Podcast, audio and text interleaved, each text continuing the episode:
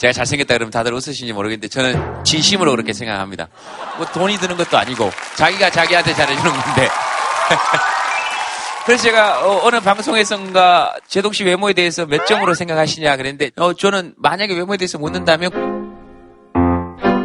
92점 정도 주고 싶다 내가 어, 8점 정도는 나 그래도 사회 통념상 어, 그냥 여러분들이 가져라 뜯어보면 내가 못생긴 내가 별로 없다 그랬더니 어떤 분이 그럼 뜯어라 이렇게 얘기하는데 아유 뭐 자기가 자기한테 그렇게 좀 잘 해주는 거 겸손하고는 좀 분리해서 생각할 필요가 있는 것 같아요. 자기가 자기 모습을 그렇게 바라봐주면 정말 좋지 않겠어요? 그런 의미에서 저는 그냥 제가 그리고 어차피 제 얼굴 제가 안 보기 때문에 네 그런 생각을 집에서 혼자 해봤습니다. 자 녹화 들어갑니다. 자 아, 이제 여러분들 얘기를 한번 해볼 건데요. 여러분들이 하시고 싶은 이야기 손 드시고 하시면 됩니다. 네. 자, 저분, 뭐, 마이크 드리겠습니다. 저는 아이들을 사랑해서 한 30년 정도 어, 어린이집에서 근무도 하고 지금 운영을 하고 있는 사람 중에 하나인데요. 네. 요즘에 방송에서 어린이집에서 있어서는 안 될 일들이 네. 많이 방송에 보도되고 있잖아요. 네. 그것 때문에 좀 너무 가슴이 아파서 방송에서 비춰지는 그 어린이집의 가슴 아픈 일들, 아이들이 선생님으로부터 그 당하는 일들이 있어서는 안 될 일이죠. 근데 매번 그런 것만 비춰지니까 음. 어린이집이 너무너무 힘들어요. 어, 문 닫는 어린이집들도 너무 많고 하다못해 상담을 하러 오시면 어, 옛날에 안 그랬는데 요즘에는 냉장고도 열어보셔요. 혹시 그런 나쁜 음식들을 주지 않을까? 그런 마음 100번, 200번 이해는 충분히 하는데 그렇지 않은 선생님들이 더 많고 그렇지 않은 어린이집들이 정말 많거든요. 그리고 선생님들이 제일 많이 걸리는 병 중에 하나가 방광염이에요. 아이들 때문에 화장실 갈 시간이 없어요. 그래서 제가 한번 방송국에 한번 전화를 한 적이 있어요. 제발 그렇지 않은 어린이집이 많다는 거 1%만이라도 좀 내달라고. 그래야 저출산 문제도 해결되지 않을까 생각이 돼요. 왜냐하면 요즘 젊은 사람들이 믿고 맡길 데가 없어서 아이를 못 낳겠다는 거예요. 혼자 벌 수는 없는 거고 1% 정도는 그렇지 않은 선생님들도 있다는 게 한 번만 좀 됐으면 얼마나 좋을까. 안 그런 스님들이 더 많다고 생각하시는 분 손 한번 들어보세요. 그러니까 나쁜 스님보다 네, 손 한번 내려주시겠습니까? 네. 사실 우리 다 압니다. 우리 다 알고 제가 어린이집 스님들을 만나봤을 때 그냥 제가 아직도 기억에 남는 말은 저도 애가 있거든요. 이렇게 얘기하시는 스님들 많이 있었어요. 우리 얼굴도 잘 못 봐요. 저희는 아이들을 폭력의 대상으로 바라보는 게 아니라 정말 그 아이들을 사랑하는 엄마의 마음으로 바라보고 있다라고 좀 얘기해 주고 싶어요. 어린 아이들은 엄마하고 저희를 불러요. 엄마하고 안기는 그 순간이 너무너무 행복한 것 같아요. 그냥. 그런 마음으로 하시는 선생님들이 훨씬 많다는 걸 사실은 저희들 다 압니다. 그러나 다만 선생님 말씀처럼 어린이집에 지금 못 믿어서 막, 못 맡기는 건 아니에요. 맡기지 못하는 부모님들이 지금 훨씬 많아요. 음. 못 가요, 어린이집에. 왜요? 한번 들어볼까요? 어린이집 지금 못 보내시는 분들, 네, 네, 저기 드려보겠습니다. 네. 아이가 3살이 돼서 이제는 어린이집을 보내고 제 삶을 좀 찾고 싶어서 이제 일을 다시 시작하려고 알아보는 거 있는데 어린이집을 대기를 6개월 전에 걸어놨는데 연락이 없는 거예요. 세 군데에 지원을 해놨는데 그래서 기다리다 기다리다 너무 지쳐서 제가 전화를 했더니 대기가 뭐 200번째인데도 있고 지금 순번상으로는 1, 2년은 더 기다리셔야 될 거라고 하시더라고요. 음. 그럼 어린이집을 못 보내면 어, 시간제 보육 사업이라는 대체 사업이 또 있더라고요. 제가 이제 사업자 등록을 낸 상황이고 저희 신랑은 직장을 다니고 있기 때문에 맞벌이형 지원이 된다고 하더라고요. 그래서 어렵게 또 아이를 또 들쳐업고 한 세 군데 기관을 다녔어요. 그래서 지원을 받을 수 있겠지 했는데 하시는 말씀이 사업자 등록을 낸 지 1년이 안 돼서 증빙 자료가 없기 때문에 지원이 안 된다는 거예요. 그것도. 그러면 저를 나가게 해주셔야 제가 돈을 벌 수 있는데 이게 너무 제도 자체가 어폐가 있지 않습니까? 라고 말씀을 드렸더니 자기들도 곤란할 경우가 많대요. 그러면 저 같은 경우는 거의 지금도 새벽 3시에 자거든요. 이제 아기가 잠들고 나면 그때부터 일을 하고 아침 8시에 일어나서 또밥한 먹을 먹이 그러니까 제가 하루에 3, 4시간 이상을 자본 적이 없어요. 좀 뭔가 숨을 쉬고 싶다는 생각이 많이 드는데 이런 상황이 놓이니까 참 아이 키우가 힘든 나라구나라는 생각이 좀 많이 답답하더라고요, 요즘에. 네. 네. 네. 그 어린이집 신청해놓고 2년 걸리셨다 그러는데, 와 하는데 지금 잘하면 애 고등학교 들어갈 때쯤 당첨될 수 있는 구조예요. 그러니까 3% 5% 정도거든요, 지금 국공립 어린이집 비율이. 국공립 유치원이나 보육시설에 계시는 선생님들이 받고 있는 대우만큼 영유아 시설에 계시는 선생님들에게도 제대로 된 대우를 해주는 것이 사실은 아이들한테 대한 제대로 된 대우도 보장하는 거잖아요. 그리고 엄마 아빠가 이렇게 일하러 나가, 나가야 된다는 건 무슨 말이냐 하면 한 집이 한 명만 벌어서는 생활을 영위할 수 있을 만큼의 실질 소득이 보장되어 있지 않기 때문에 이런 문제가 발생하는 거거든요. 그럼 그 구조적 문제부터 좀 봐야 되는 거죠. 아이를 키우는데 돈이 좀 적게 들고 아이를 보살피는데 시간이 좀 적게 들도록 만들어주는 구조라면 똑같은 월급이라 할지라도 쓸 수 있는 돈이 훨씬 더 많아지는 거잖아요. 그런 방식까지 포함돼서 논의가 돼야 되는 거죠. 한번 좀 잘, 좀 얘기해보면 어, 좋겠어요. 그죠? 그리고 어린이집 선생님들에게는 진심으로 감사해요. 네. 박수 부탁드리겠습니다. 예, 또 말씀하시고 싶으신 분 계시면 예, 저기 드리겠습니다. 네, 안녕하세요. 저는 지금 이제 새내기 강사를 준비하고 있는 배수진이라고 하고요. 사람들 앞에서 말을 해야 되는데 네. 제가 감정 컨트롤이 안 돼요. 그게 포커페이스가 안 돼요. 지금도 볼이 너무 빨간 것 같은데. 그러니까 이야기를 하면서 슬픈 이야기를 하면 울어요. 웃긴 이야기를 하게 되면 저도 모르게 자꾸 웃게 되고 네. 어떻게 하면 진짜 감정 컨트롤을 하면서 사람들 앞에서 좀 이야기를 할까. 그, 아, 아, 아. 어떻게 하면 포커페이스, 그러니까 포커 칠 때처럼. 그쵸. 그러니까 고스톱 얼굴이죠, 우리말로 하면. 어, 뚜껑이를 들고도 안 든 척하고, 아, 그 다음에 저쪽에 싼 걸 들고도 안 든 척하고, 그죠? 네, 그러면 제가 원하시는 대로 만들어 드릴게요. 울고 싶은 얘기를 할 때, 슬픈 얘기를 할 때 웃고, 되게 웃기는 얘기를 할 때 울고, 어, 그 다음에 정말 감동적인 얘기를 할 때도 전혀 감동을 안 받은 듯 하는 그런 강사가 되고 싶은가? 그런 겁니까? 그렇게 또 말씀해 주시니까 그건 아닌 것 같아요. 어, 어느 쪽이 더 낫습니까? 같이 울고, 같이 웃고. 예. 그게 낫겠습니다. 네, 그게 나은 게 아니라 지금 대선 후보들이 다 되고 싶어 하는 유형이 지금 방금 말씀하신 그런 유형이에요. 같이 울고 같이 웃고 하는 걸 늘 연습하고 있잖아요, 그 사람들이. 네, 권투 선수가 이렇게 오른손 훅을 진짜 잘 치니까 어, 나는 왼손 훅이 약한 것 같아서 왼손 훅 잘하고 싶은 사람 되고 싶어 이런다고 되는 거 아니거든요. 결국 위기 상황에서는 자기가 가지고 있는 가장 자기다운 게 가장 효과적이에요. 그렇게 사는 거예요. 아닐까요? 어, 또뭐 하시고 싶은 얘기 있으시면 네. 네. 올해 저희 부모님이 30주년 결혼 기념일이신데 네. 제가 올해 죽다 살아났거든요. 그래갖고 큰 불효를 할 뻔했는데 음. 1월 중순에 갑자기 밤에 쓰러지면서 지금 제가 만약에 본가에 6개월 전에 들어오지 않았더라면 죽었을 뻔했는데 음. 괴사성 췌장염이 갑자기 생겨서 거의 두 달 넘게 입원을 했었거든요.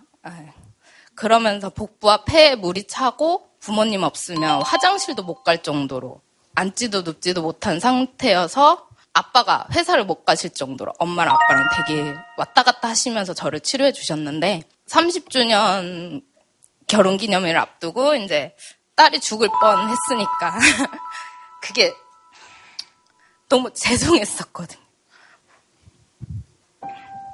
그래서 이제 제가 내일이 엄마 아빠 결혼 기념일이세요. 녹화 다음 날이. 그래서 이걸 빌어서 이제 엄마 아빠한테 선물해드리고 싶어서 이렇게 신청했는데 마침 됐고 근데 아버지가 같이 못 오셔갖고 상당히 좀 아쉬운데 그래도 엄마한테 너무 감사하다고 말씀드리고 싶었어요.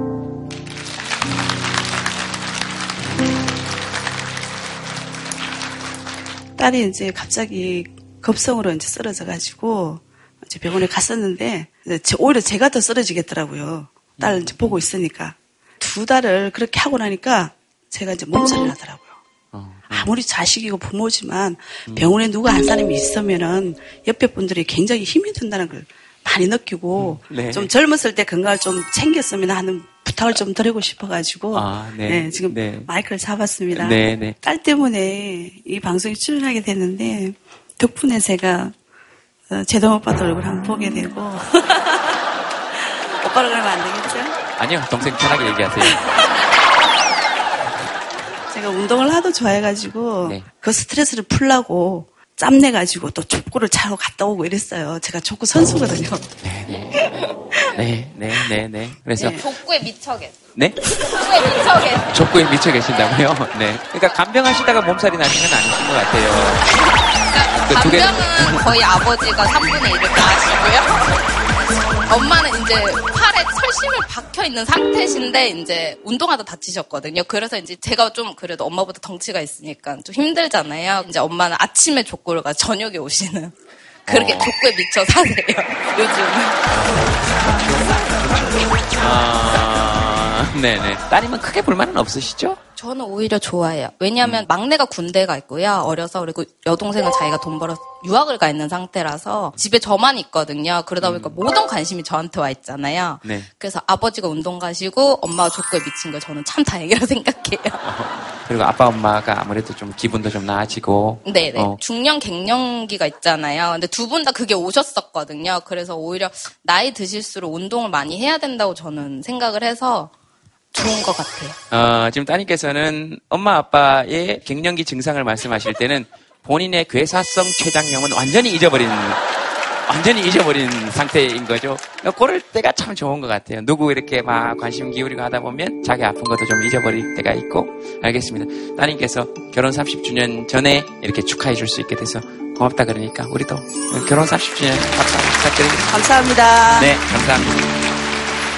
어, 저기 교복 입은 아이가 이렇게, 이렇게 가만히 있다가 손을 든 것 같아서 한번 그냥 마이크 일단 한번 드려볼게요. 네네. 네. 네, 안녕하세요. 태릉중학교에 다니고 있는 16살 최다은이라고 합니다. 집에 있고 가끔 녹화하러 나오는 44살의 김재동이라고 합니다. 어, 저는 그냥 엄마가 제동 아저씨라 해야 되나? 제동 삼촌 보고 싶어 해서 그냥 신청했는데요. 저희가 서울에 사는데 여기까지 혼자 오기 그러시다 해서 학교까지 째고 왔고요. 네, 지금 학교를 계속 찢어진 상태로 있어요? 네. 담임 네. 선생님이 저 가정사 때문에 못 오는 줄 아는데 읽어보면 좀 그럴 것 같긴 한데요. 괜찮을 것 같기도 하고요. 네. 엄마가 아프셨어요. 두 번 수술을 하시고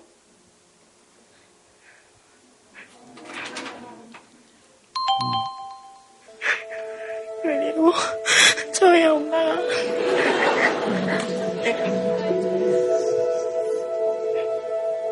엄마가 되게 심각하셔서 막 피토도 되게 많이 하셨어요.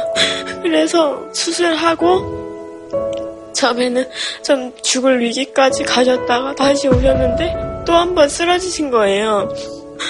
아빠는 일 나가시고 오빠는 이제 고3이어서 공부도 해야 되고요. 그래서 할 사람이 없으니까 한 2, 3주 그 정도 동안 제가 학교 끝나자마자 지하철 타고 병원 와서 병원에서 또 하고 계속 지내다가 아침 일찍 7시인가 6시쯤에 일어나서 그냥 대체 엄마 말동무 해드리고 다시 학교에 갔거든요. 음.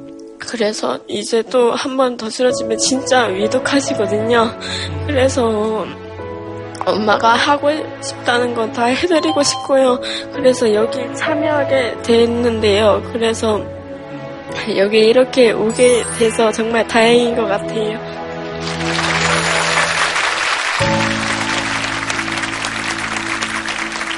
다은이 그냥 이렇게 쭉 얘기한 거에 아저씨가 뭐 별다른 얘기 안 할게요. 그냥 그림이 다 그려지죠? 우리 다은이 지하철 타고 와서 고3 오빠는 공부해야 되니까 저기 보내놓고 그러면서 또 속으로 지가 아무리 고3이어도 뭐 이런 생각도 가끔 들 거고 담임 선생님한테는 또 지금도 집안일 때문에 나왔다 그랬는데 뭐 이게 집안일이에요. 그리고 요 사연 요거 TV 나온 거 보고 어, 만약에 선생님이 뭐라 그러시면 사람도 아니에요. 근데 그 와중에 김재동 씨 제가 너무 좋아하거든요. 사인 한 번이랑 사진 한 번만 부탁드릴게요. 아, 네, 네. 죽기 전에 유산으로 나중에 혹시라도 가더라도 보이고 가보 갖고 있게. 제가 죽기 전에요? 아유, 제가. 제가 죽기 전에 빨리 사인하고 사진을 찍어놔야 된다는 거 아니에요, 지금? 아니, 어머님은 보니까 다은이하고 저렇게 계시면 어머님 마음대로 그렇게 저런, 저런 딸이 있는데 어, 그렇게 안 돼요. 혼자 있는 제가 그렇게 될 가능성이 훨씬 높지. 네. 근데 저희 딸 보면 그 나중에도 엑소 엄청나게 적어놨어요. 네. 네, 엑소 이 많은 애들을 다 적어놔서. 그, 둘 중에 하나 선택권을 드릴게요. 제 사인과 사진을 받으시면, 엑소 사인과 사진은 없습니다. 근데, 근데, 그러면, 당연히, 엑소 쪽으로 기우는 거 아닐까? 어, 당연히 봤죠? 그렇게 울다가 갑자기 엄마 손을 잡고, 사진 찍지 마! 엄마! 네. 어쨌든 엑소 사인과 사진은 제가 노력할게요. 그리고 이거는 다은이가 부탁해서 주는 게 아니고 엄마의 부탁으로 받은 거니까 네. 그 앞면에는 엑소 사인을 하고 뒤에는 그러면 제 사인을 할까요? 아니면 엑소 사인만 한 게 좋습니까? 뭐 해주세요. 아 그거 제 것도 할까요? 네.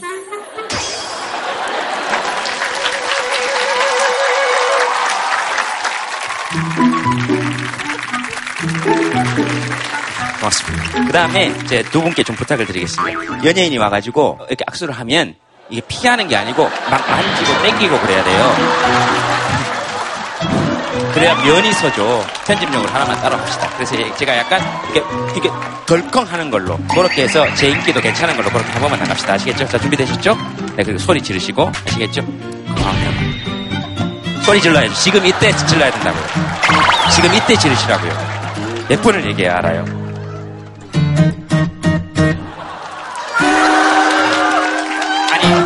악수를 못할 정도여야 된다고요. 땡기고 막 그래야 된다고요. 그러나 나는 악수를 끝까지 하는 어떤 그런 연예인으로 좀 남고 싶다고요. 자, 땡기세요.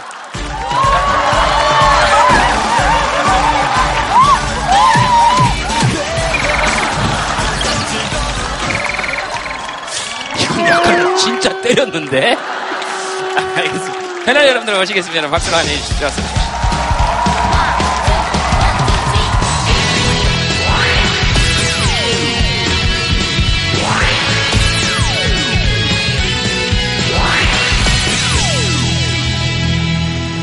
처음 나오신 것 같은데요? 그죠? 네. 네. 네. 네, 안녕하세요. 노래하는 치즈입니다. 그런 질문 되게 많이 들으시죠? 치즈는? 네. 그냥 치즈? 네. 누가? 네, 저. 제가. 지으신 거냐고. 아, 누가 지으신 거냐고요? 네? 예, 그럼 됐습니다. 아, 예, 예. 그러니까 태어날 때부터 아 내가 치즈였구나, 어, 아. 난 치즈구나 이렇게 생각해서 치즈라고 지으신 겁니까? 앨범을 내려고 네 활동명을 이제 치즈로 네 정했습니다. 예, 그건 알겠는데요. 뉴스룸 분위기로 가야 된다. 예, 그건 제가 충분히 알겠는데요. 아, 네. 무슨 뜻인지 지금 묻고 있는 거죠? 아, 네. 미끼라는 뜻을 붙였어요. 어, 예, 예. 네네네. 그런 뜻의 의미입니다. 치즈가 믿기고. 네. 우리는 이제 거기 가서 네. 그러니까 많이 덥석. 좀 들어, 덥석 물어라. 네. 이게 이렇게까지 길게 얘기될래요? 그냥 초반쯤에 나왔어야 되는 아, 괜찮은 것 같은데. 아, 네. 뭐더 하시고 싶으신 말씀이 혹시? 어, 아니요, 저는 네 치즈입니다.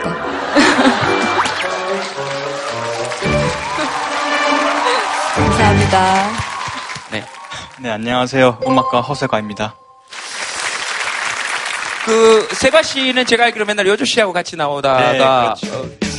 네, 안녕하세요. 요조의 오른팔 허세가입니다. 요조 누나의 오른팔 허세가입니다. 네.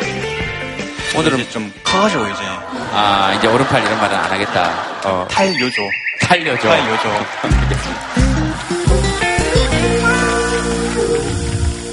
안녕하세요. 피아노 치는 김동민입니다. 네, 알겠습니다. 지금은 안 치고 계시잖아요. 피아노 치면서 한번 소개를 좀. 어때, 어때요? 네, 네. 네. 피아노 치는 김동민입니다. 피아노 치는 김동민입니다.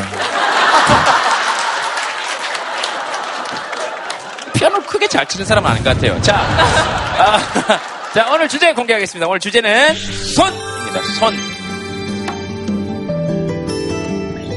손이 우리한테 어떤 그냥 어떤 느낌인 건지. 네. 그 손에 대해서는 이제 신경학적으로 얘기하면요. 우리 머리에 이렇게 머리띠 두르듯이 이렇게 해가지고 그 운동하는 부분하고 감각하는 부분이 위치되어 있는데 그 호문클루스라고 그럽니다. 거기 뇌가 담당한 부분만 그려서 하는 그 그림을 갖다가. 근데 손이 거의 3분의 1을 차지해요. 적어도 뇌의 가장 큰 부분을 자극하려면 이 손을 자극하는 게 가장 좋은 걸로 돼 있죠.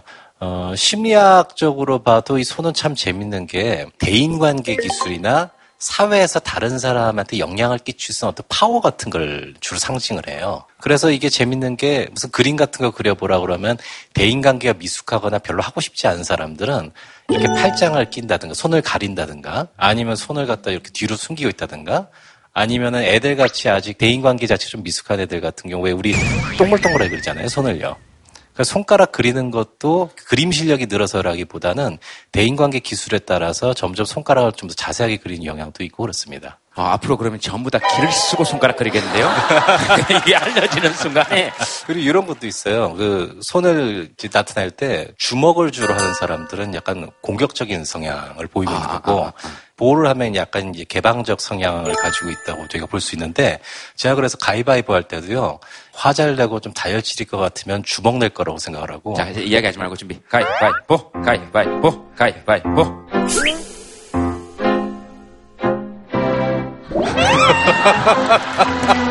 아, 이렇게 되면 어떻게 돼? 그러니까, 그러니까 이걸 냈다가 졌는데 다시 주먹을 쥐는 사람이 더 공격적인 거 아니에요? 아, 결국 본능에 따라서 하게 되죠. 저는 그 우리 사회에 좀 더 많아졌으면 하는 손, 내지는 손동작이 하나 생각났고요. 이렇게 흔들고. 전 생각이 다릅니다. 음. 질문이 있습니다. 사실 우리가 잘 못하고 있고 허용이 잘 되지 않고 있기 때문에 우리한테 든 묘한 습관 중에 하나가 질문을 잘 안 하거나 못 하거나 한 사회가 좀 성숙해지려고 하면 지배적인 의견에 반하는 의견을 갖고 있을 때도 그걸 거리낌 없이 이야기할 수 있는 풍토가 사회가 건강하게 되는데 가장 중요한데 누구의 눈치를 보지 않고 당당하게 이야기할 수 있고 또 어떤 사람이 손을 들고 그렇게 얘기를 했을 때 그 이야기를 귀 기울여 줄 수 있는 그런 사회가 좀 됐으면 좋겠고요. 음, 네. 또 하나 없어졌으면 하는 손은 우리 청탁이 그렇잖아요. 음. 잘 부탁합니다. 하면서 쓱 내미는 손. 그 손을 누가 쓱 잡아주면 그때 검은 거래들이 이루어지고 그렇게 내미는 손이 우리 사회에서 없어지면 좀 사회는 좀 더 좋은 사회가 되지 음. 않을까 음. 그런 생각을 했습니다. 네. 그런 건 참 희한하네요. 그 청탁할 때도 손 쓴다. 이렇게 하죠. 우리가 발 쓴다. 이렇게 잘 안 하죠. 잘 부탁드리겠습니다. 이렇게 하니까. 치즈 씨는 네. 치즈 씨 이렇게 네. 치즈 씨 하기가 좀 그렇네요. 달총입니다. 네? 제 예명은 달총이에요. 달총 씨요? 네. 또 길어지겠는데 어떤 뜻으로 뭐 이게 굉장히 또, 또 길어질 것 같죠? 네. 안 물을게요, 달총 씨. 네. 손에 대해서는 네. 어떻게 생각하십니까? 굉장히 긍정적이게 생각합니다. 아, 제가 사실 그 스킨십을 되게 좋아하는 편이라서 어, 뭐 처음 만나는 사람들과 악수하는 것도 굉장히 좋아하고 손을 맞잡게 되는 순간부터 어, 사람과 사람 간의 그런 좀 어색함이 사라지고 약간 친밀감이 형성이 된다고 생각이 들어서 네, 저는 손에 대해서 되게 긍정적이게 생각합니다.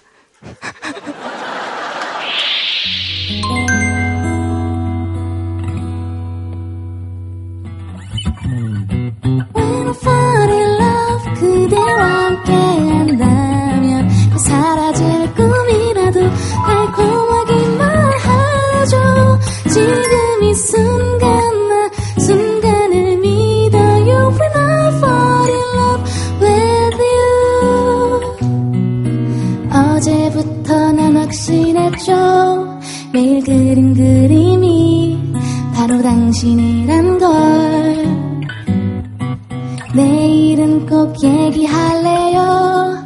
아무 이유도 없이 보고 싶었다는 걸. 사실 혼자 많이 설레었어요.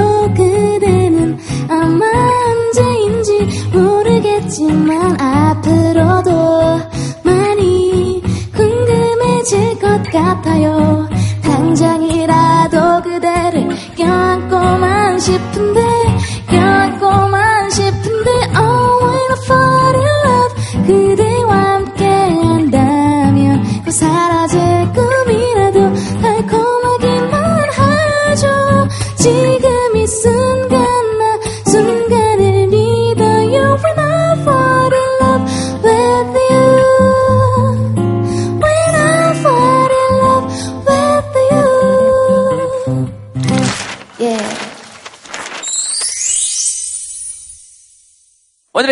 모시겠습니다. 여러분 박수로 환영해 주시기 바랍니다. 어, 심영탁 씨입니다. 어서 오세요. 네, 심영탁 씨입니다. 어서 오세요. 네.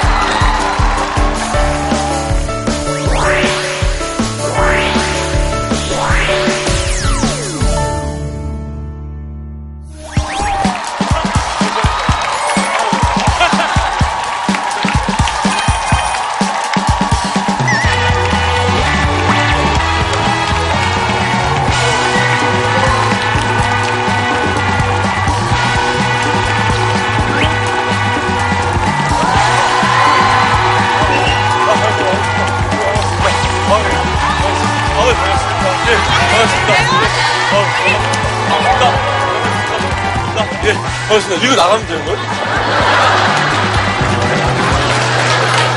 어, 이게 뭐야? 알겠습니다. 이거 나가면 되는 거예요? 어, 이게 뭐야? 아, 나가라고 그런 거 아니었어요? 어, 아니에요? 어, 아, 입장하라는, 네. 나가라고 그러신 거 아니었어요? 네, 네, 네. 네, 네. 예, 다시 갈게요. 나 들어올 때 되게 빨리 들어왔는데. 그렇습니다. 선생님들도 되게 빨리 들으시지 않으셨어요? 어. 처음 알았네. 되게 악수들을 좋아하시는 분들이셨구나. 네, 안녕하세요. 네, 네, 네, 네, 네. 인사 말씀 부탁드리겠습니다. 어, 예. 어, 안녕하세요. 어, 배우 심영탁이라고 합니다. 뭐, 예. 어, 어, 앞으로 더 열심히 하고, 어, 정말 순수한 배우가 되도록 노력하겠습니다. 지금까지 감사했습니다. 네?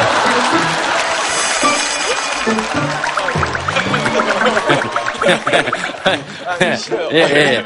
도착하시자마자.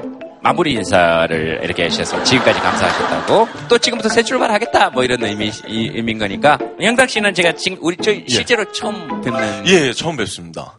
예. 근데 예. 근데 진짜 되게 작으시네요. 저 진짜 어 이렇게 작으실 줄은 몰랐습니다 어, 어 어쩜 어쩜 이렇게 작으실까 예 이러면 안 되지만 예. 뭐 나이가 많다거나 예. 적다고 해서 거기서 상하관계를 자꾸 찾으려는 건 사실은 우리 사회 폐습이나 악습 중의 하나이고 아, 예. 어, 이런 거 없어져야 한다고 생각합니다. 그게 눈 크기하고 무슨 상관이죠? 음, 사실은 이제 그, 그렇게 이제 나이를 물어볼라 그랬죠. 네, 예. 아, 나이요? 예, 그래가지고 저보다 어리면. 네. 뭐, 이렇게 얘기하려고 아, 했죠. 예, 뭐, 눈이 작, 작아서, 뭐, 어쩌라고요? 아, 매력이, 아니요. 예. 진짜 매력 있으시다고 얘기를 하고 싶었습니다. 그걸 앞에 얘기해주면 더 좋지 않았을까요? 어, 근데, 예. 진짜 이 사이즈 안에 동공이, 동공이 들어가네요. 동공은 이 안에 있고 예. 동공을 드러내 보이는 부분이 작을 뿐이죠. 아, 동공은 예. 있습니다. 아, 예. 네, 이게 렌즈가 아니거든요. 네. 그러니까 그 설명을 드리는 거예요. 아, 여쭤보시니까. 예. 또 궁금한 거 예. 있으면 얘기해 보세요. 주제가 있다고 들었습니다. 네. 주제가 손인데 예. 네가 눈으로 만들었잖아요. 아, 죄송합니다. 아니요, 죄송합니다. 전 어, 좋아해요. 예. 아, 예. 어, 좋아합니다. 어, 그, 손으로 뭐, 그러면 좋아하시는 걸 어. 만들기도 하십니까? 예, 예, 그렇죠. 장난감. 네. 아. 뭐, 건담이라든지. 예. 그거 만들면 아무 생각, 어, 어 진짜 예, 맞습니다. 집중도 장난 아니던데. 예, 예. 아무 생각이 안 들어요. 그냥, 그, 빠져가지고, 네. 무아지경? 무아지경에 빠져서 만들고 나면 이런 생각이 들죠.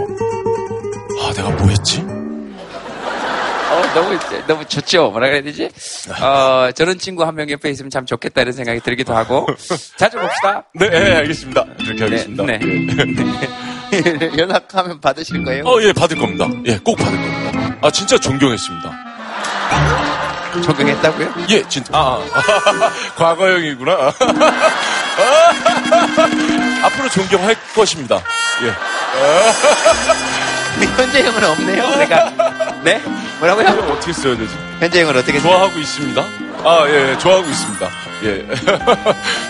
예, 알겠습니다. 아주 편하신 대로 하시고요. 네. 주제 손에 대해서 이제 예. 한줄 사연 읽어보도록 하겠습니다. 아, 한줄 사연요? 예, 네, 알겠습니다. 네, 알겠습니다. 어, 어디 있죠? 아니요, 제가 읽을 겁니다. 아, 아 예. 아, 저거 읽으라는 거예요. 예. 대화 없이 4년째 교제 중. 네. 우리 사랑은 손으로 말해요. 취업난이 심하다고요? 일손 부족해 죽겠어요. 독거 청년입니다. 힘들 때 누구 손을 잡죠? 88 사이즈를 사사로 예, 제 손은 금손이 아닙니다. 어, 세월이 지웠네요. 네, 엄마의 지문. 네, 내 손맛에 지친 남편 살림 접고 차라리 일하래요. 용감하신 분이 계시네. 용감하신 분이. 네, 네. 아, 남편이 직접 말씀하시는 겁니까? 어, 제가 아니고요. 예. 저희 와이프가 올렸는데. 네. 딸내미랑 지금 같이 대기실에서 수유하고 있습니다. 아. 네. 그래서 여기 또 출입이 안 된다고 해가지고요.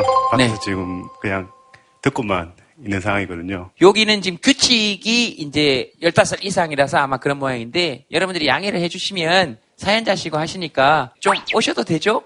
어, 근데 본인 그러면 오시는 동안에 그렇게 얘기하신 적이 있습니까? 전혀 없습니다. 아, 본인은 전혀 없으시죠? 그러니까 항상 얘기한 사람과 들은 사람은 전혀 달라요. 어, 네, 어서 오세요. 어, 네, 어서 오세요. 네, 아이고. 어서 오세요. 아, 먼저 죄송합니다. 아닙니다. 아이가 없는 제가 더 죄송합니다.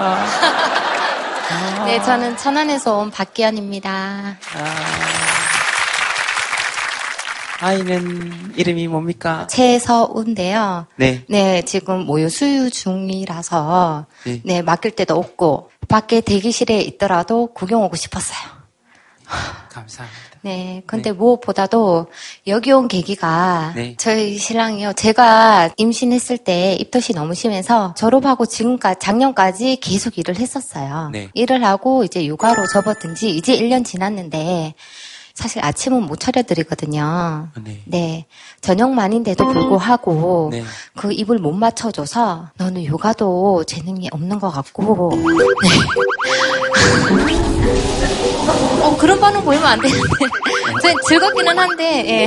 주제가 손이다 보니까. 네, 네. 네. 육아도 아닌 것 같고, 가사도 아닌 것 같고, 어, 너는 밖에서 일할 사람인데 왜 자꾸 집에만 있으려고 하느냐라고 음. 하더라고요. 음. 음, 그래서 사연을 올리게 됐습니다. 네. 그러니까 네. 남편이 꼭 나쁜 뜻으로 했다기보다는, 네. 여보, 나가서, 어, 일하시면 안 돼요?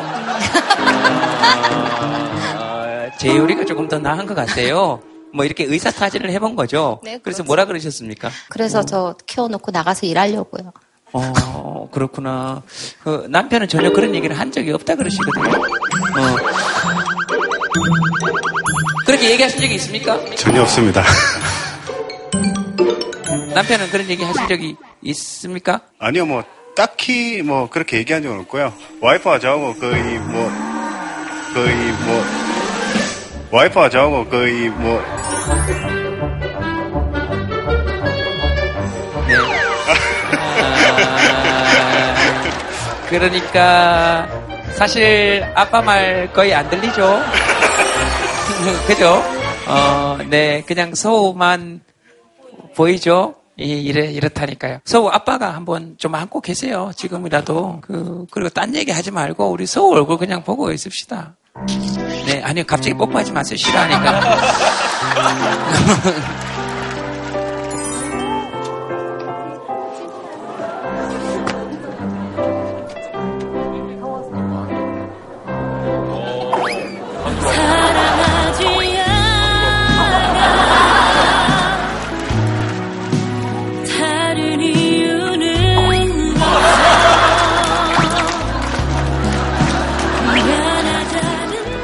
와이프랑 저랑 그 13년 동안 같은 회사에서 일을 계속 했었습니다. 그러다가 이제 작년에 이제 둘째를 가지면서 회사를 그만두게 되었는데요. 근데 다른 사람과 다르게 일을 할 때는 특히 아침에 그 출근해서 커피 냄새 맡는 게 굉장히 좋아하는 그런 성격이었거든요. 근데 네. 또 아기가 있으니까 커피를 못 마시니까 음. 스트레스를 너무 받더라고요. 네. 그래서 차라리 일을 해야지 어. 일을 하고 싶다. 일이 제일 편하다. 이런 얘기를 많이 하거든요. 네. 그래서 요번에 사연하면서도 그런 부분들이 좀 많이 반영된 것 같습니다. 네. 네. 네. 그런 거죠. 어, 아내가 해주시는 음식이나 뭐 이런 데 대해서는 저희 와이프가 음식을 그렇게 할 줄 아는 종류가 많지는 않습니다. 근데 음. 다른 것보다 제가 아마 간은 제일 잘 맞추는 것 같습니다. 제 입에 너무 잘 맞습니다. 아, 그렇죠. 자기 음식은 자기가 가니. 네, 맞습니다. 그러면 뭐 음식을 하시면 되겠네요. 맞습니다. 네. 네네네네. 왜, 왜요? 어려워요. 뭐가요? 요리가요. 헤헤 요리 안 하셔도 됩니다. 그 서울을 위한 지금 제일 좋은 요리를 맨날 하시는 거잖아요. 서우한테 한번 물어보세요. 철판 볶음밥을 하든 아니면 어디 호텔에 가서 중식 경양식을 사주든 서우가 먹나? 엄마 요리만 지금 먹지. 음식을 진짜 못하시죠? 예, 얘기를 듣는데 예. 음식이 너무 어려워요라고 얘기를 할 때 그때 네. 느꼈어요. 그게 혹시 본인의 심정이 아닐까. 음. 네, 그 심정이 자기 마음이 그렇다 보니까 내 음식을 먹을 때 남편이 맛있게 먹나? 막 이런 불안감? 어. 이런 것도 생기면서 이 주제가 나온 게 아닌가. 알겠습니다. 그냥 스님 생각, 네. 그 일단 뭐 이 아까 지금 손맛을 얘기를 하셨는데 그 손맛의 정체가 그 손에 살아있는 미생물 때문이라고 그럽니다. 그러니까 우리가 아무리 손을 닦아도 거기에 자기 개개인의 특성을 가지고 있는 미생물이 여전히 살아있거든요. 그다음 내 손에 있는 어떤 세균들 같은 것들이 특정 화학 작용을 보이면서 사람들마다 약간씩 음식물의 구성물이 좀 달라진다고 그러네요. 왜? 아, 저 이제 야 이제 알았어요. 뭘요? 어, 그러니까 저한테 물어봤을 때 어떤 해답을 원하신 거군요. 저는 문제를 풀이를 했거든요. 그러니까 해답을 원하시는 거군요. 어 그렇다면 어 그 남편분께서 그 음식을 먹을 때 내 부인이 한 건 맛있다. 저는 맛없는 것도 맛있다라고 생각하고 먹거든요. 그렇게 먹으시면 되겠습니다. 아, 이런 걸 원하신 거군요. 아니요, 저희들은 해답을 원한 적이 한 번도 없고, 저희 프로그램은 해답을 안 내기로 유명한 프로그램인데. 아, 너무 과학적으로 다가가셔가지고, 미생물부터 막 지식을 총동원해야 되는 건가요? 아니요, 정신과 전문이세요. 아, 아, 아, 아, 아, 아까는 명랑 만화 그리셨다고 그러셨잖아요. 그때까지 이분이 누구신지 모르셨어요? 좀 만화가인 줄 알았습니다. 예, 와. 네, 그 다음에 이제 사회학. 아, 사회학. 예. 와, 예.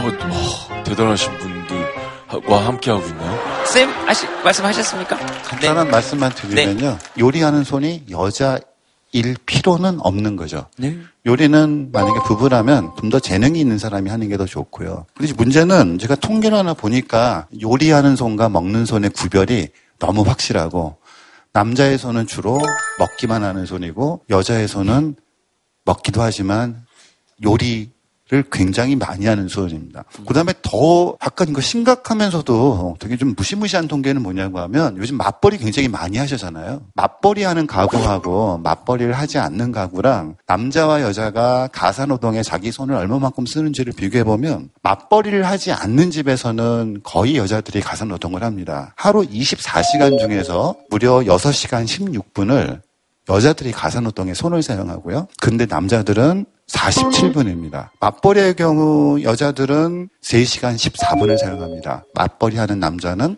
40분입니다. 그러니까 여자들이 맞벌이 하는 게 굉장히 힘든 거죠.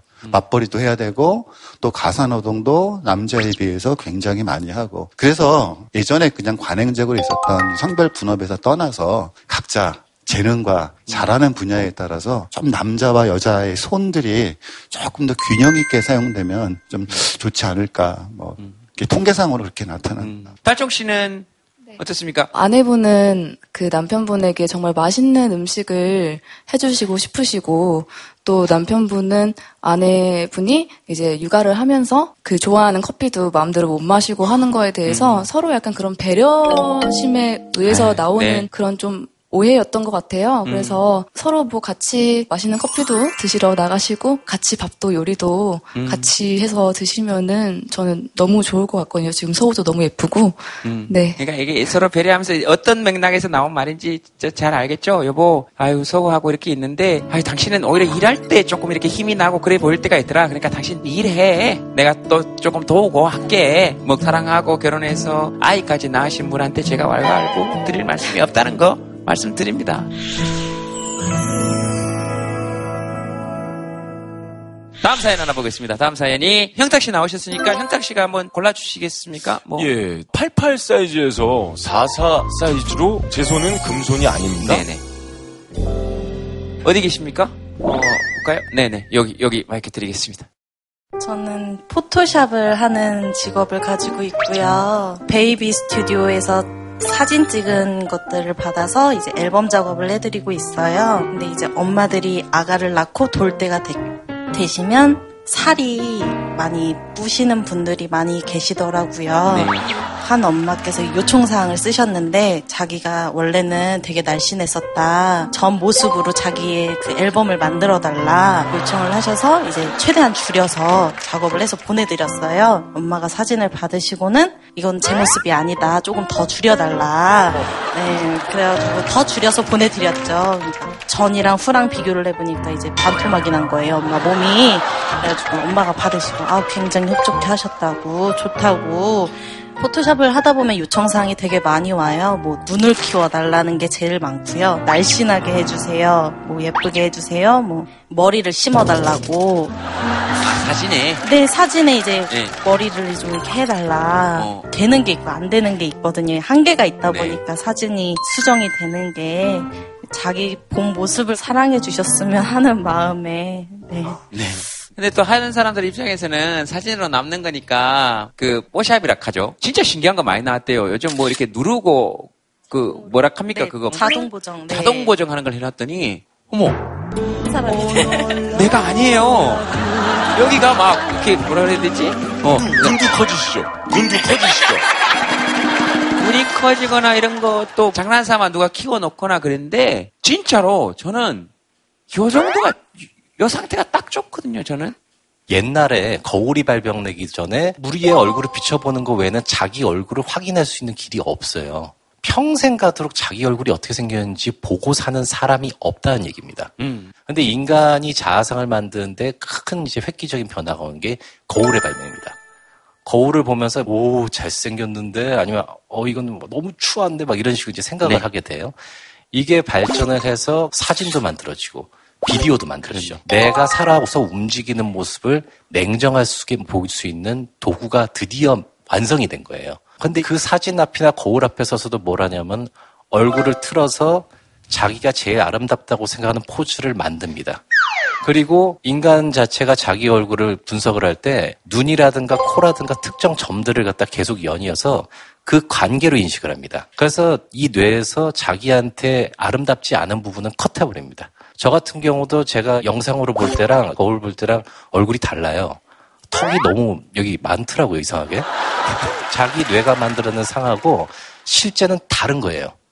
그래서 비디오가, 비디오까지 만들어져서 인간을 갖다가 자기 스스로 냉정하게 볼 수 있는 도구를 만들었지만 결국 인간이 그 뒤에 발명해낸 건 뭐냐 하면 포토샵과 성형 수술입니다. 그래서 자기 얼굴을 갖다 최대한 자기가 상상하는 그 아름다운 미적인 얼굴을 만들려고 그러죠.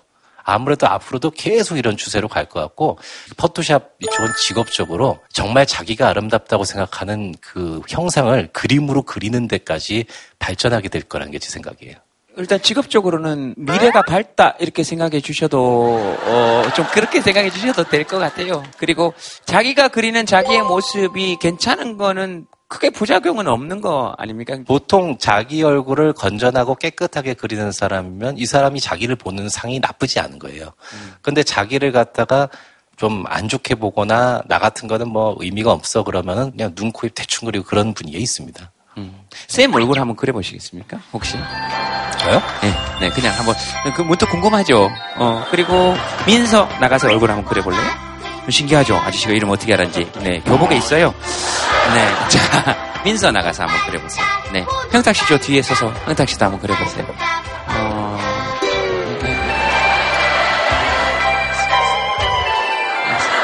아, 이거 그림을 그냥 잘 그리시는 건데요. 와, 정말 잘 그리신다. 네. 저를 굉장히 사랑합니다. 어, 네네, 네, 좋아요. 아, 민서 저희 그렸네요. 어, 말 나온 김에 스케치북에 한번 그려보세요. 한번 그려봅시다. 되돌릴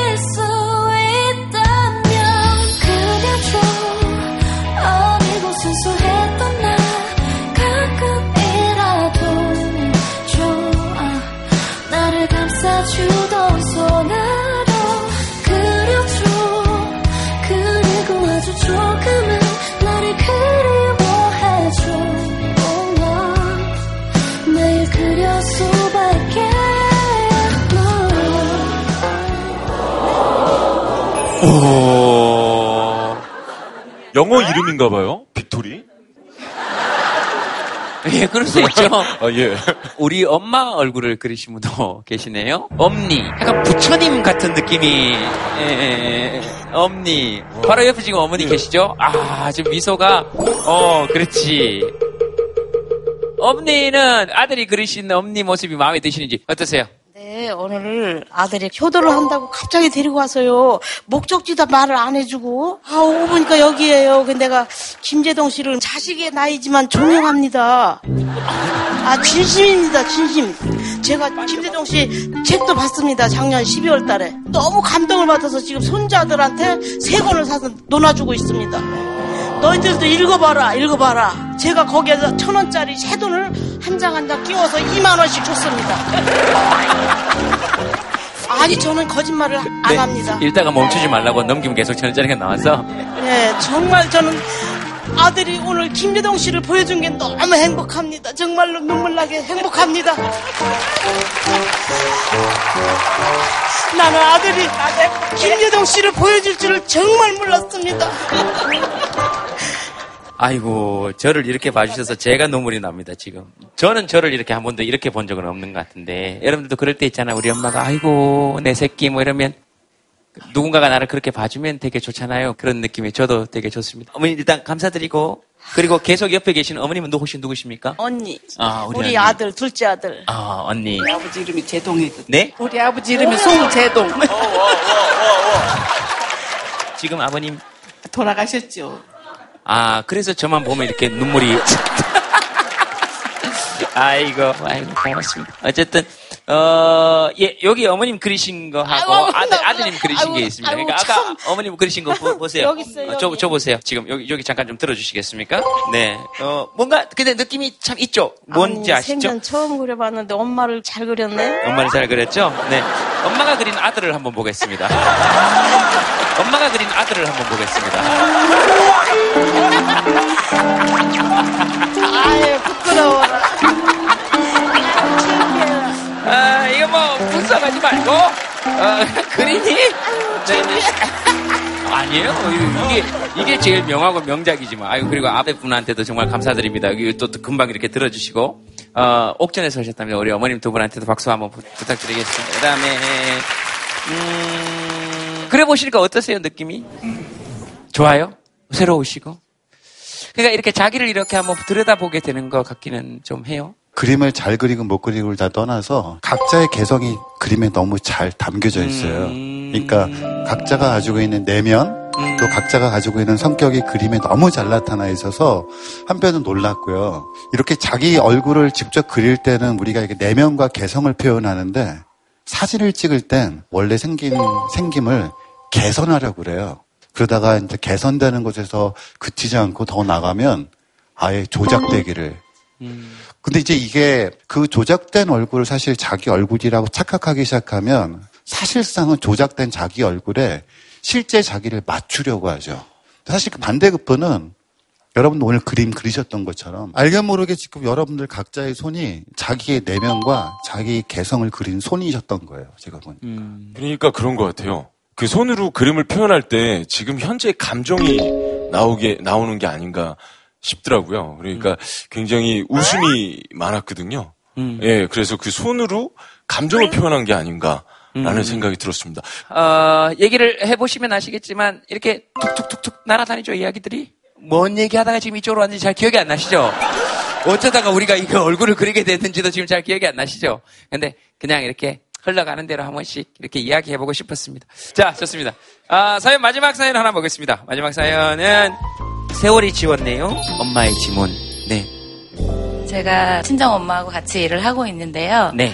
저희가 일 때문에 무인 민원 발급기에 네. 저희가 필요한 서류가 있어서 엄마랑 같이 떼러 갔는데 본인 확인을 지문으로 하더라고요. 네. 그래서 하는데 아무리 해도 엄마 그 지문이 나오지 않는 거예요. 음.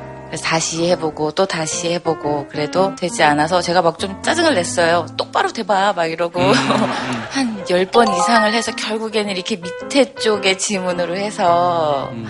저희가 서류를 뗐었어요. 음. 그거를 보고 엄마가 그동안 일은 많이 하시는 거는 알고 있었는데 이렇게 지문이 없어질 정도로 많이 손을 쓰셨구나 그런 생각이 들어서 좀 마음이 아팠어요. 음, 자식 입장에서 보면 그 엄마 질문이나 그 아빠들도 그렇거든요. 그죠? 일하다 보면 그런데 어 어머님은 그냥 따님 얘기 들으시면서 전 제가 사실 제 손에 지문이 없는 것까지는 몰랐어요. 그날 가서 이제 서류를 띄면서 지문이 없는 것을 알았는데 제가 일을 많이 해서 지문이 없어졌다라는 그 얘기는 할 수 있어요. 제가 일은 진짜 많이 합니다. 네. 아, 어머니 무슨 일을 하셨어요? 그냥 아, 그런... 저, 는 요리 쪽으로 합니다. 제가 향토 음식을 연구하고요. 제가 그러면서 식품 명인 제 52호로서 제 상품을 가지고 떡을 만들다 보니 하루도 손 놓을 새가 없이 많이 해요. 그래서 저한테 가장 소중한 게 손이다라고 생각을 하고요.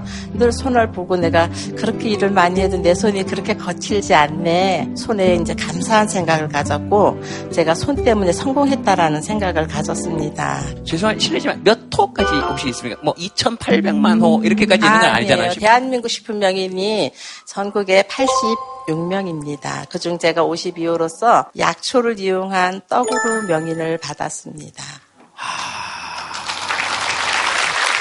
아, 이 뭐라 그러죠? 만화 영화에 뭐 철인 28호 뭐 이런 느낌이죠. 되게 든든하기도 하고. 근데 그, 그렇게 그 엄마의 손을 안아주는 따님의 손이 있어서 참 좋겠다 그런 생각이 들었습니다. 어, 혹시 자기 손한테 아까 어머님 말씀처럼 진짜 이렇게 일했다 하시고 이야기하시고 싶으신 분 혹시 계십니까? 네, 저기 저기 한번 마이크 드리겠습니다. 저희 엄마는 전업주부세요. 음. 그리고 저희는 딸이 셋인데 제가 둘째인데 저랑 셋째 동생은 아직 시집을 못 갔고 저출산 네, 못 갔어요. 저희 언니만 결혼을 해서 조카들이 두 명이 있는데 같은 아파트에 살고 있어요. 그래서 저희 엄마가 언니네 집까지 이제 돌봐주고 계시거든요. 근데 제가 이제 손해에 대한 주제를 들었을 때, 어, 제가 딱 생각이 났던 거는 제가 이 나이 먹어서 부모님의 손을 받아들이기가 참 힘들다라는 음, 생각을 했어요. 아까 서우 부모님이 서울을 딱 안고 계시는데, 음. 너무 젊고 탱탱하신 거예요. 근데 이제 저희 엄마가 죄송합니다. 관절염이 있으세요, 손에. 그래서 이제 저는 당연히 제가 돈을 버니까 네. 엄마 뭐 돈 걱정은 하지 말고 병원에 가서 치료받아라고 음. 했는데 사실은 치료를 받아도 쉽게 낫는 병이 아니고 계속해서 살림을 하시다 보니까 계속 이제 호전이 되지 않으세요. 음. 저는 그게 사실은 어, 안타까우면서도 화가 나는 거예요. 왜 병원에 갔는데 낫지 않지? 음. 제가 나이가 들수록 저희 부모님 손은 늙어간다는 거를 받아들여야 하는 시기가 온다는 걸 알게 된 거예요. 어, 그런 부분에 있어서 너무 죄송스럽기도 하고 감사하기도 한데 그 사실을 받아들이고 엄마가 많이 이제 힘들어 하실 때 부모님한테 든든한 손이 되기 위해서 되게 노력을 해야겠다는 생각을 했어요. 그래서 저기 지문이 없으신 어머님이나 전업주부로서 관절염을 앓고 계신 저희 어머니 손이나 그 늙어가는 손에 일조를 한 게 저희 자식들이거든요. 그래서 그런 부모님의 손을 잡아드리기 위해서 노력을 해야겠다고 생각을 했습니다. 네. 어머님 뭐 하실 말씀 있으십니까? 글쎄요, 이놈들이 빨리 나가야 제가 좀 편해질 텐데, 안 나가는 거예요, 용. 점심, 저녁은 얘네들이 다 나가 먹거든요. 그래서 이제 아침을 같이 할 시간은 아침 밖에 없기 때문에 아침에 전두 부치고 뭐 그냥 아침이 제일 요리가 많이 하죠 제가. 어. 그리고 이제 창문만 열면 또 큰딸 집이에요. 근데 빠네요. 엉망진창을 해요 뭐. 근데 우리 집 양반이 옆에 계시지만 못 가게 해요. 거기서 일해주고 우리 집이라고. 밤에는 끙끙 앓고 뭐 손이 저리느니 아프느니 뼈가 튀어나왔느니 막 그러니까. 아. 근데 애미 된 마음으로는 안 해줄 수가 없어요. 왜? 제가 가서 한 두세 시간만 왔다 갔다 하면 혼해질 집인데, 아, 정말 이거는 어떤 때는 좀 우울해져요, 마음이. 이게 사는 게 아닌데, 내 나이 70 다 돼가지고 이게, 아, 이게 뭔가. 근데 손자들이 너무 이쁜 거예요. 그래서 애기들 보고 네. 또 기쁨이란 게 있어요. 음. 하여튼 그렇고 살고 있습니다. 감사합니다. 예. 예, 그쵸. 엄마도 그렇게 좀 우울할 때가 있다, 이렇게 말씀해 주셔서 전 참 좋네요. 그죠? 엄마는 자, 그런 게 없는 사람으로 이렇게 자꾸 퉁칠 때가 있으니까 엄마도 그렇게 우울할 때가 있다. 이렇게 얘기해 주셔서 고맙고 또 뭐 보람은 또 보람대로 딴 게 있고 그리고 따님들한테도 지금 좋은 말씀을 하시면서도 여러 가지 경고를 하셨죠? 아, 아침에 저는 먹지 마라. 뼈가 튀어나왔다. 어, 지금 그 정도 상황이다. 내가 3시간만 일하면 혼내줄 장소지만 내가 아니면 안 혼한 상태에서 계속 살 수도 있다. 그 다음 어여 나가라 하는 세 가지 경고를 어머님께서 해주셨습니다. 뭐 틀린 게 있습니까? 맞습니다. 알겠습니다. 알겠... 왜, 왜, 왜? 왜요? 아니요. 어, 형님이 멋지신 게 지금 상대방의 말을 처음부터 끝까지 다 기억하고 계시네요. 그걸 기억하고 그거를 얘기를 해주고 계세요. 그걸 기억하고 그거를 얘기를 해주고 계세요. 뭐라 그러셨죠 지금? 아, 아 예. 예, 예, 예. 어, 어, 아니라고 말씀드렸습니다. 예. 어, 아니 뭐 형탁 씨도 마찬가지니까. 아, 그 얘기 나와서 말씀드리는데 네네네. 저희 아버지가 뭐 방송에 나와서 아시겠지만 지금도 고물상을 하고 계세요. 하고 음. 계시는데 음. 어, 제가 열심히 일하고 있는데도 그것이 잘 안 되니까 음. 아버지가 또 택하신 게 있어요. 새벽에 야채랑 과일 배달을 하시거든요. 음. 정말 대단하시죠. 네. 그 손이 정말 투박합니다. 제가 그 손을 꽉 잡고 뭐 아버지랑 팔씨름도 해보고 막 이러지만 음. 그 손을 잡았을 때 그 든든함? 가만히 옆에 계신데도 음. 앞으로 내가 인생을 살아나가는데 음. 든든한 기둥 같은 예, 음. 그런 느낌이 들더라고요. 음. 그래서 뭐 어머니 손이 물론 아프시고 그러긴 하겠지만 지금 또 그만큼 할 수 있다는 거 거기에서 또 행복을 느끼시는 게 그것도 굉장히 좋을 것 같습니다. 예. 네네. 그러니까 그렇게 자식 입장에서 이렇게 든든함을 느낀다. 네. 그 한동안 인터넷에서 굉장히 화제가 됐던 혹시 그 박지성 선수 발 사진, 발레 하시는 강수진 씨 발, 그거 보고 아무도 못생겼다 이런 표현들을 안 했잖아요. 참 대단하다. 그랬던 것처럼 손도 그런 것 같아요. 그 인터넷에서 굉장히 재미있는 사진을 봤었는데 오마를 내다라고 레바논 출신 사진 작가가 손 초상 시리즈 손을 찍었어요. 근데 그 찍은 손은 어떤 손들이냐고 하면 아까 그 어머님처럼 노동하고 일한 손. 그래서 그 사람들이 손을 이렇게 아주 클로즈업해서 찍었으니까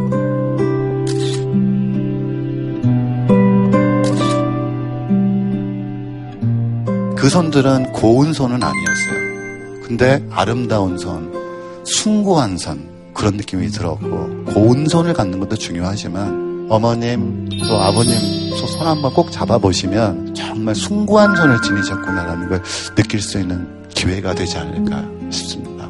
그러니까 그 보면 뭉클뭉클하고 그 가끔 우리가 존엄하다 이런 표현 쓰잖아요. 근데 사실 예쁘장한 손, 아주 섬섬옥수 고운 손도 좋지만 사실 아까 저 우리 어머님들 이렇게 손 이렇게 탁 잡아주실 때 보면 이렇게 나무 등걸 같다 그러잖아요. 근데 거기에서 오는 어떤 존엄함 그런 거 우리가 좀 더 많이 표현해 줬으면 좋겠다 하는 생각은 좀 드네요. 여기 어머님하고 같이 오신 분이나 아버님하고 같이 오신 분은 손을 이렇게 한번 잡아서 이렇게 한번 올려봐 주시겠어요? 두 분 맞잡으시고 우리 엄마 손, 우리 아빠 손 지문이 있다고 너무 미안해하지 마시고 그거는 관계없는 거니까 저희들 맨날 스케치북에 그날 마지막 주제 적어서 느낌 적는데요. 오늘 그거 하지 않고요.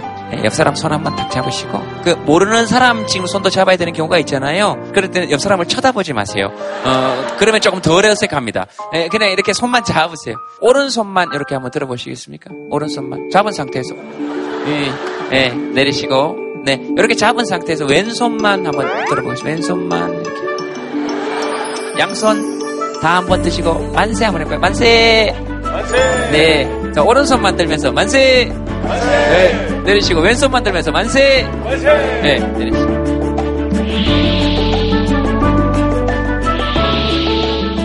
손 딱 잡고 있으면 내가 오른손 들 힘밖에 없을 때도 옆에 사람이 내 왼손 들어줘서 세상을 향해서 만세도 부를 수 있게 되고 내가 왼손 들 힘밖에 없을 때도 옆에 사람이 오른손 들 수 있게 되니까 그리고 놔라 하면 언제든지 놔줄 수 있는 것도 있어야 되는 거니까 먼 길일수록 함께 손잡고 갔으면 좋겠고요.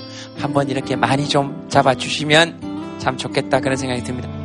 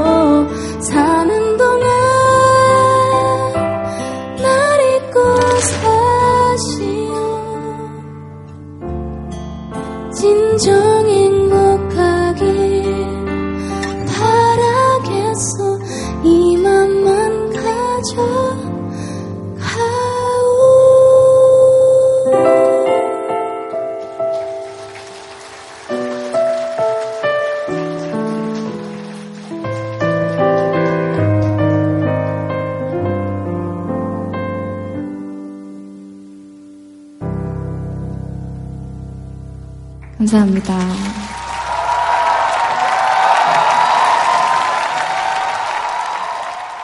JTBC